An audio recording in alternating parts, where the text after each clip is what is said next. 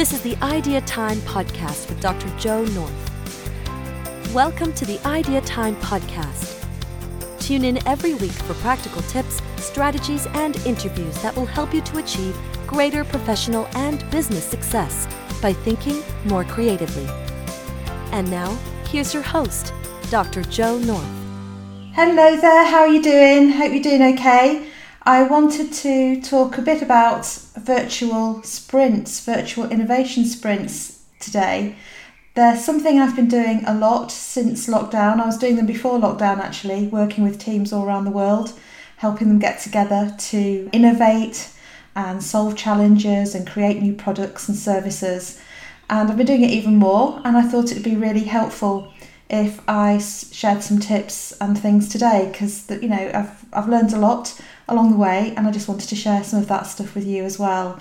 There are some slides that go with this session, so um, they'll be posted down here. There'll be a link below, and do get in touch if there's anything you'd like to know or you want me to go into more detail on anything.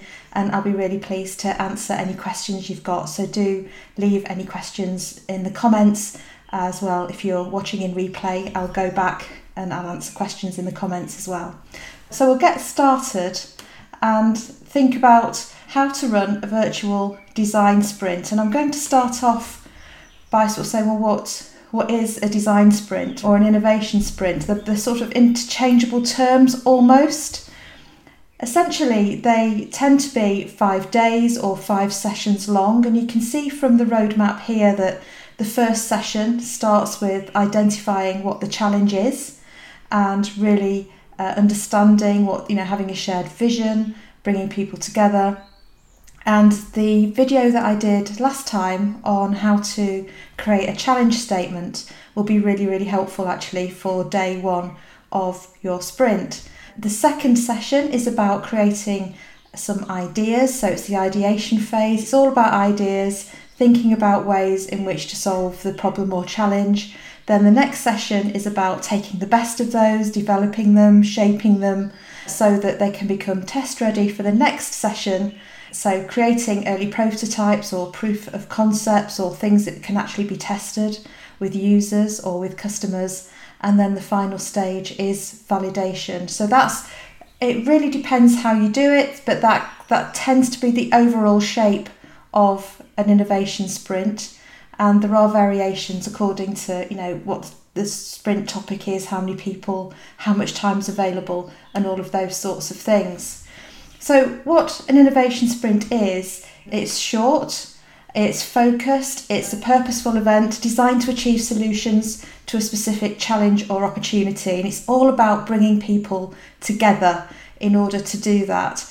So there can be delegates from inside, often outside the organisation. Quite often, I'll work on sprints that have suppliers there, experts there, stakeholders, customers, people from different teams and different disciplines and different parts of the business. So that's actually really good to have a diverse mix of people in a sprint to get those different perspectives. So that thinking diversity is super important. And they're all going to collaborate and collectively define what success looks like for the challenge, create ideas together, co create, and then find solutions that can be tested and actually made to happen. They'll turn into action plans. And it's a really fun process. It can be quite hard work as well sometimes for, for delegates as well as for facilitators, but it's wonderful because you really get that sense of progress achievement and of creating something very, very special together or solving a particular challenge or issue together. Some of the types of themes or examples of sprints that I've been involved with, and there are loads, I could have filled lots and lots of slides with these, but just to give you some ideas for the sorts of things that sprints work really well for are things like digital strategy, new product or service development, customer experience strategy, uh, looking at productivity and efficiency for new technology. I've worked on one last week for marketing and campaign development, bringing lots of different businesses together so they could have one coordinated campaign across an industry. That was fantastic. Ways to grow customer numbers, to keep customers, Win strategies. So, if you're involved in tendering and competitive bidding, sprints can be a really good way of actually kicking off and saying, What's our win strategy for this project going to be? and getting people together.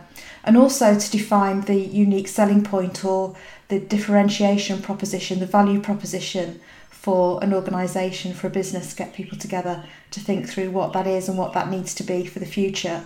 I've also been doing quite a lot of uh, innovation sprints to help organisations prepare for post COVID recovery, for the rebuild, for the reimagining and, and progression of life beyond COVID, what the business will be like, what the markets will be like, and how to build a new and hopefully better future and take the opportunity for you know for this reassessment this remodeling um, to happen and go forward.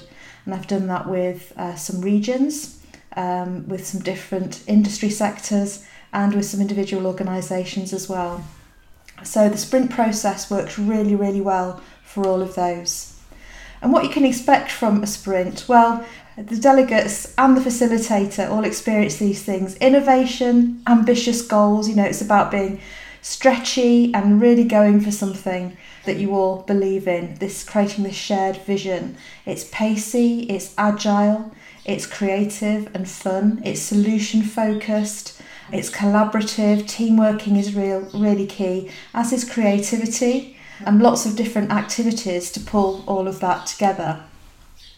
Now, there are different approaches to running a sprint. One of the most, I guess, popular contemporary ones is the Jake Knapp book, which is called Sprint, and that outlines a step by step process for running a, five day sprint. It's good, it's really, really good, and everything works in there. I've, I've tried all of those and used them all frequently myself. And what I like to do is actually to curate from different sprint approaches and also to create my own approaches. So I've been sprinting for about 10 years plus and over that time you you get sort of your own repertoire of, of ideas and things that work and you can combine things you can combine the ingredients in different ways and make your own recipes for fantastic sprints and I try and make every sprint different. So that's really fresh for the people who are attending. So design thinking is another sprint approach which really puts the customer at the heart the user of the product or service or solution at the heart of the whole thing, as does the sprint process actually as well. And the classical method is creative problem solving, which was actually first developed in the 1950s by a guy called Alexander Osborn, who had an advertising agency and wanted to find ways of making his team more creative, more quickly, more productively. He was a good guy because the, the process worked and he started to roll it out into schools in America to help children learn how to be more productively creative too. So there are different methods. So what I'm talking about really applies to all of those methods, but they all have their own small differences. But it's worth exploring them and, and seeing if you can get some ideas from those. And also on my website, um, on the bigbangpartnership.co.uk website, I've got lots of blogs, free resources, downloads, videos, all sorts of things that are all about sprints, innovation, and facilitation as well. So check that out. Now, throughout the sprint process, whether you're doing this in person in a room, and I'll talk about the virtual element in a minute, or, or whether you are doing it virtually, you're taking people through a process where you're opening up their thinking. It's all about exploring options, creating options, and um, that's called divergent thinking and then it's about selecting from those options in terms of which ones you're going to take forward, the making choices stage. And then from those choices, you open up again, more divergent thinking, and then more convergent thinking as you make selections from those choices. So the whole way through the sprint, it's opening it up, having ideas, deciding, making decisions, refining those decisions, opening up again. And the activities need to reflect that virtually as they do when you're facilitating in person, of course.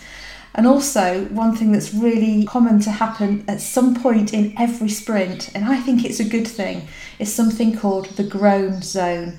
And the groan zone is when participants' thinking moves from being open, you know, full of possibility, divergent idea generation into actually making selections, thinking about how it's going to work in practice and you know sort of shaping shaping that out and working out you know how it's going to work in practice given the different agendas that everybody has and the different preferences everybody has, and that's called the groan zone. And it's actually a really important part to go through. Um, it's a groan zone because it can feel like it's it's hard work at that time.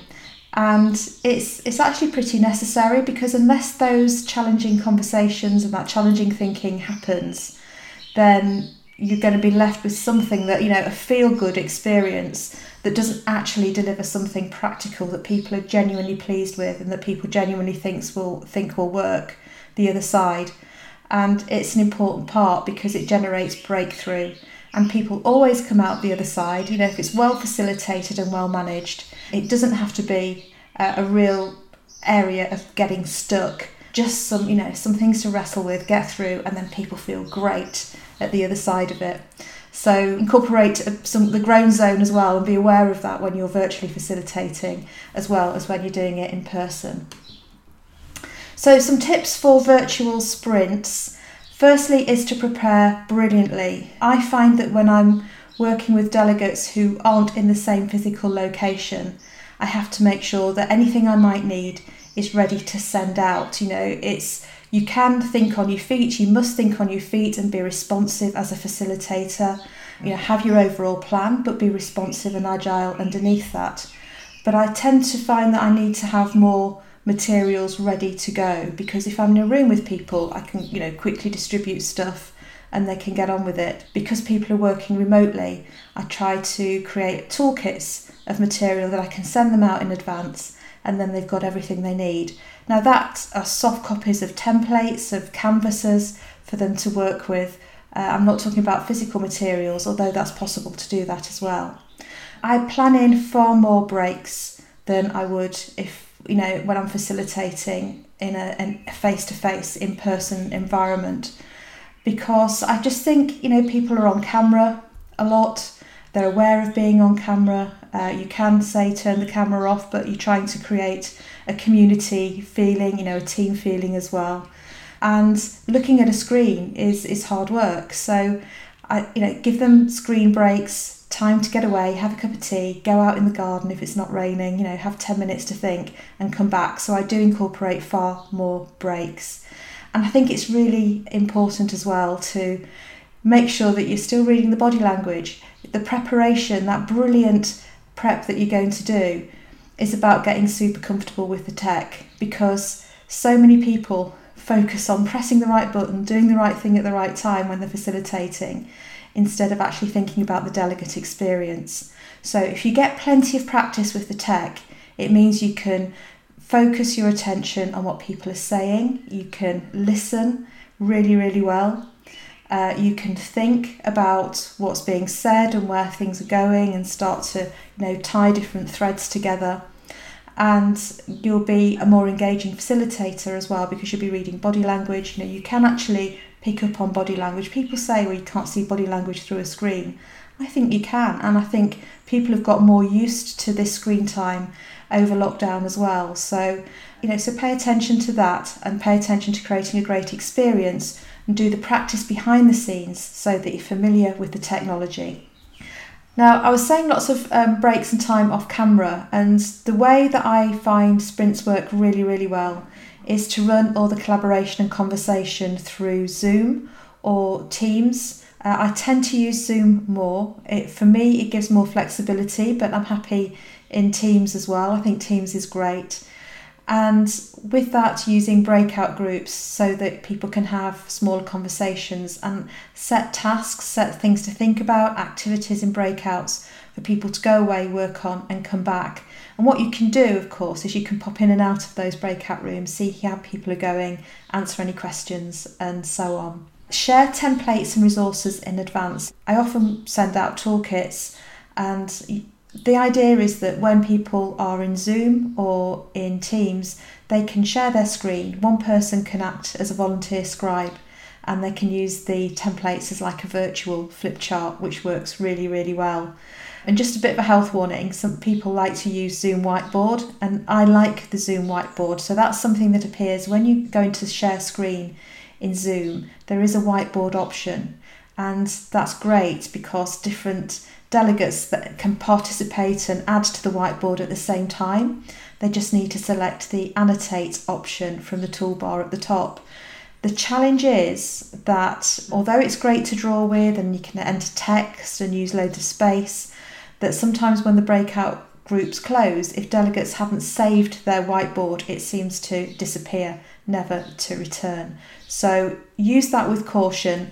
Uh, it's a fantastic feature actually. It's already built in, it's free for everyone who, who uses Zoom. But just make sure that people have saved it or taken a screenshot or something. Uh, usually it saves as a .png file. Okay, so it's a, really uh, good tip. And some of the templates, I thought I've got loads and loads and loads. If you're stuck for any, then let me know and I'll share them with you. But one of the templates I've used really recently, this works super well, it's so easy, is Wouldn't It Be Fantastic If? And this is a great activity to start visioning with to get a team think about the possibilities, really what the end solution, you know, could deliver, the sort of thing, result and outcome that you all want to create together. And it's a really simple activity. You just ask people to answer the question or finish the sentence, wouldn't it be fantastic if, as many times as they can. It opens up all sorts of possibilities. And I found using this, it's just a table, wouldn't it be fantastic if, and then a load of space to type into. Delegates fill this up. Sometimes they fill up two, three, four slides in about 10 or 15 minutes. It gets the ideas flowing. And I ask them for their moonshots, their big, you know, the, the big goals, the big things they'd love to achieve. And you can see there are some moons at the top, so those big goals are also known as moonshots. And then at the end of that activity, I'll say, right, what are your top three? Put a moon by your top three moonshots. They're the, the three blue moons there. And here's another template. These are just things I've created. They're all in PowerPoint. I've got, as I say, I've got a whole library of these. Um, if uh, if you'd like to join my Idea Time Academy as well, which provides all these resources for facilitators, lots of templates and toolkits, then the link to that is underneath this too. So futurescaping, uh, so here there are different themes as you can see around the edges. You put in the themes that you think are appropriate or get the delegates to put those in.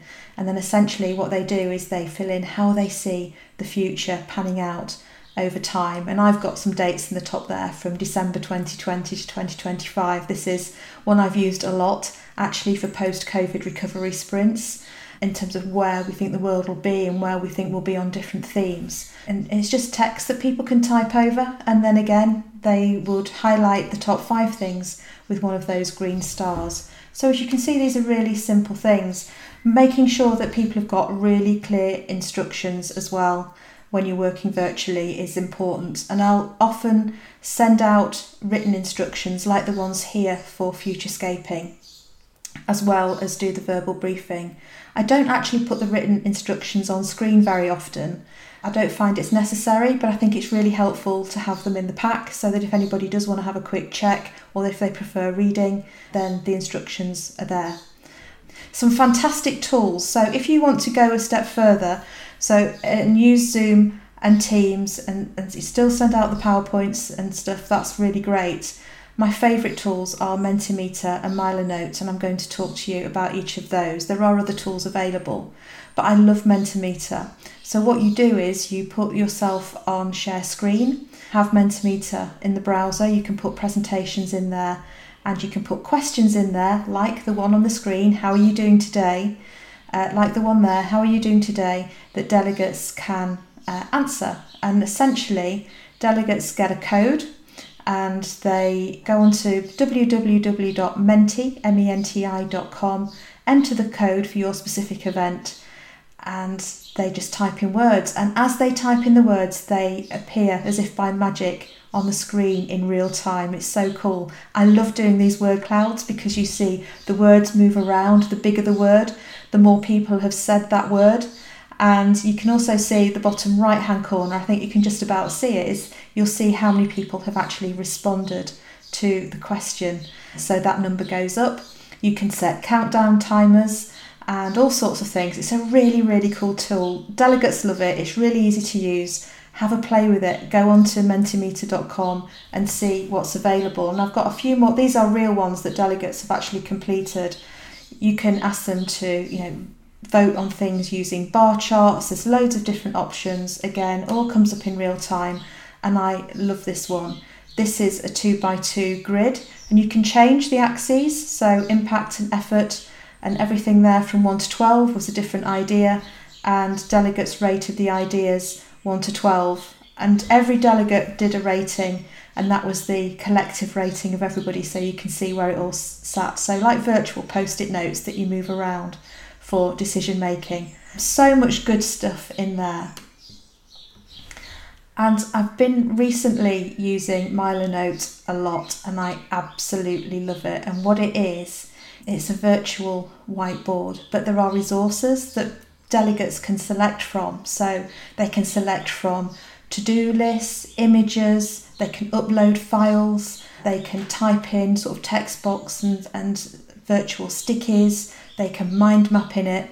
You can give them either a plain whiteboard for them to build their own, or you can give them templates to use and complete as well. And here are some of the templates, sorts of templates you could, these are just some examples really. Both Mentimeter and Milanote, by the way, have free options. Obviously, if you upgrade and you take a subscription or whatever, then greater the functionality, the more you can do with it. This is really a really, really great tool. Here are some examples. So there's a vision board example here. So this is where delegates, essentially all you do is you send them a link and they can collaborate on the same virtual whiteboard simultaneously from wherever they are. So different people selecting these pictures. Here's a storyboard example. You know that some people might be grabbing that picture that you can see top left while somebody else is typing into the box and getting some text together. Brainstorming, so mind mapping. And what I found with Milanote is it's really, really easy for people to use. Like the, with like two minutes of a demo on share screen, they get it and they start to play around with it, and it's really, really easy.